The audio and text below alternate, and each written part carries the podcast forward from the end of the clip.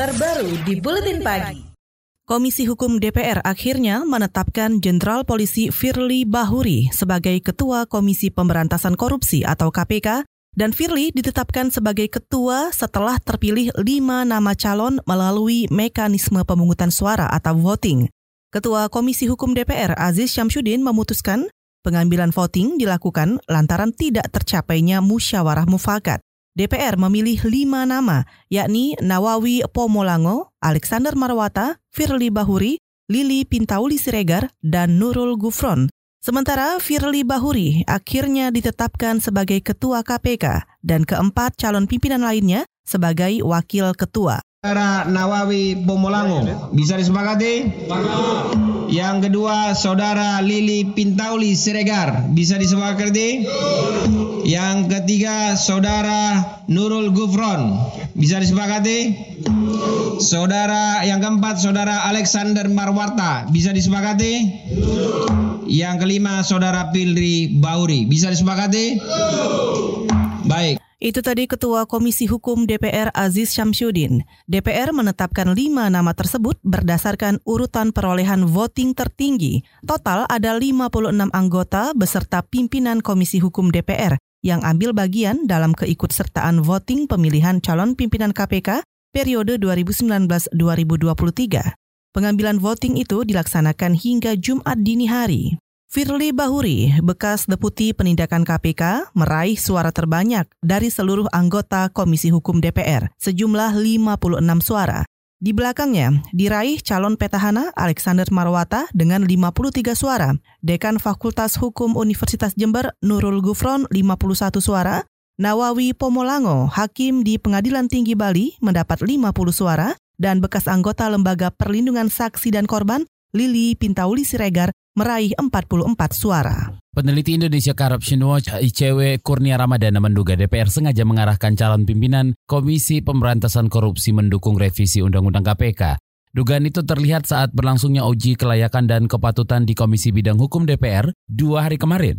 Kurnia juga mencermati ada banyak saran publik yang justru tidak digali lebih jelas. Misalnya soal dugaan pelanggaran kode etik yang mana salah satu figurnya sedang mengikuti calon pimpinan KPK. Saat kemarin KPK baru konferensi pers dan juga sudah mengirimkan surat kepada DPR terkait dengan hal tersebut. Harusnya surat yang sudah dikirimkan KPK bisa dipertimbangkan lebih jauh oleh DPR untuk memastikan bahwa pimpinan KPK ke depan adalah benar-benar orang-orang yang berintegritas. Peneliti ICW Kurnia Ramadana juga menyoroti beberapa pandangan calon pimpinan KPK yang justru bertentangan dengan semangat pemberantasan korupsi. Misalnya menyetujui revisi Undang-Undang KPK yang isi draftnya justru melemahkan upaya pemberantasan korupsi.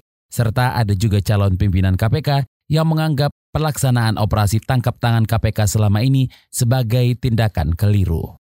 Wadah pegawai KPK bisa memahami mengapa sejumlah calon pimpinan KPK ketika uji kelayakan dan kepatutan di Komisi Bidang Hukum DPR justru mendukung revisi Undang-Undang KPK. Bahkan menurut Ketua Wadah Pegawai KPK Yudi Purnomo, jawaban yang disampaikan calon pimpinan KPK banyak yang mendukung keinginan DPR supaya revisi dilakukan. Yudi curiga uji kelayakan dan kepatutan hanya untuk menyenangkan DPR saja. Sebelum-sebelumnya juga pimpinan KPK ketika mereka menjadi capim kan ya jawaban-jawabannya kan istilahnya untuk menyenangkan karena tidak mungkin kan mereka memberikan jawaban yang bertolak belakang dengan keinginan dari Komisi 3 seperti itu kan misalnya Komisi 3 nih merevisi dan sebagai DPR ingin merevisi ya jadi ya mungkin mereka akhirnya ikut larut dalam pernyataan itu gitu kan sehingga mendukung mendukung remisi atau OTT karena nanti kan ketika mereka di KPK kita akan melihat lah bagaimana mereka sebenarnya apakah sebenarnya apa yang disampaikan di Capim ketika jadi Capim gitu ya di Komisi 3 atau tidak. Ketua Wadah Pegawai KPK Yudi Purnomo juga menambahkan para calon pimpinan KPK bisa saja akan berubah pendapat ketika nanti sudah bergabung di KPK. Mereka akan melihat KPK dari sisi dalam, misalnya mengapa operasi tangkap tangan itu penting dan revisi Undang-Undang KPK yang hanya bertujuan melemahkan KPK saja. Salah seorang calon pimpinan Komisi Pemberantasan Korupsi yang kemarin menjalani uji kelayakan dan kepatutan di DPR, Johannes Tanak menyatakan setuju adanya revisi Undang-Undang KPK. Johannes yang berasal dari institusi kejaksaan beralasan perlu ada sejumlah perbaikan dalam Undang-Undang KPK supaya kerja pemberantasan korupsi bisa lebih baik. Dalam voting dini hari tadi, Johanis tak mendapat suara sama sekali. Revisi, saya setuju bukan karena mau ikut-ikut DPR bahwa uh, revisi revisi uh, undang-undang KPK ya atau tidak, tetapi saya memang setuju karena memang saya melihat masih banyak yang perlu diatur tentang uh, lembaga ini. Oleh karena itu memang perlu direvisi. Johanis Tanak menjelaskan sejumlah hal dalam Undang-Undang KPK yang patut direvisi yaitu tentang kewenangan KPK menerbitkan surat perintah penghentian penyidikan atau SP3. Alasannya supaya kasus hukum yang belum terbukti atau belum bisa dibuktikan faktanya tidak akan menjadi kasus yang berlarut-larut proses penyelesaiannya. Sementara itu, ada juga anggota DPR yang butuh banyak bukti untuk menentukan sosok mana saja calon pimpinan KPK yang bermasalah.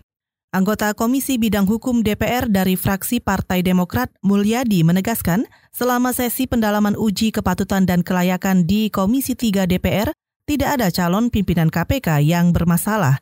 Alasannya sederhana, yaitu tidak ada bukti dan saksi penguat bukti yang masuk ke DPR. Nah ini kan susah, posisi kita di DPR kan susah seperti itu. Kita tidak bisa mempercayai sesuatu hal hanya berdasarkan uh, informasi-informasi uh, sepihak, informasi-informasi yang sifatnya kualitatif. Kualitatifnya tidak ada bukti lagi. Harusnya kan disampaikan uh, bukti-bukti konkretnya. Anggota Komisi Bidang Hukum DPR Mulyadi menuturkan, calon pimpinan KPK bermasalah yang dituntut publik untuk dicoret harusnya dilakukan pada proses seleksi oleh panitia seleksi. Karena menurut Mulyadi, DPR tidak punya kewenangan untuk menentukan apakah seorang calon pimpinan KPK itu bermasalah atau tidak. Sebelumnya saudara, sehari sebelum uji kepatutan dan kelayakan dilaksanakan, KPK melalui wadah pegawainya sudah mengirim surat kepada seluruh fraksi di Komisi Bidang Hukum DPR. Isi suratnya antara lain memberi masukan kepada DPR untuk jangan memilih calon pimpinan KPK yang punya rekam jejak bermasalah, yaitu Firly Bahuri dari kepolisian dan Johanis Tanak dari kejaksaan. Bahkan satu hari jelang jadwal uji kelayakan dan kepatutan Komisi Pemberantasan Korupsi mengumumkan ex-deputi penindakan KPK Firly Bahuri diduga melakukan pelanggaran berat kode etik saat masih bekerja di KPK. Wakil Ketua KPK Saud Situmorang mengatakan karena adanya kesimpang siuran informasi di masyarakat, maka KPK menggelar konferensi pers terkait pelanggaran etik yang dilakukan oleh Firly. Wakil Ketua KPK Saud Situmorang mengatakan laporan hasil pemeriksaan Direktorat Pengawas Internal menyatakan terdapat dugaan Firly melakukan pelanggaran berat. Firly kala menjabat deputi bertemu Gubernur NTB Muhammad Zainul Masdi yang tengah diperiksa oleh KPK dalam kasus dugaan korupsi. KBR, inspiratif, terpercaya.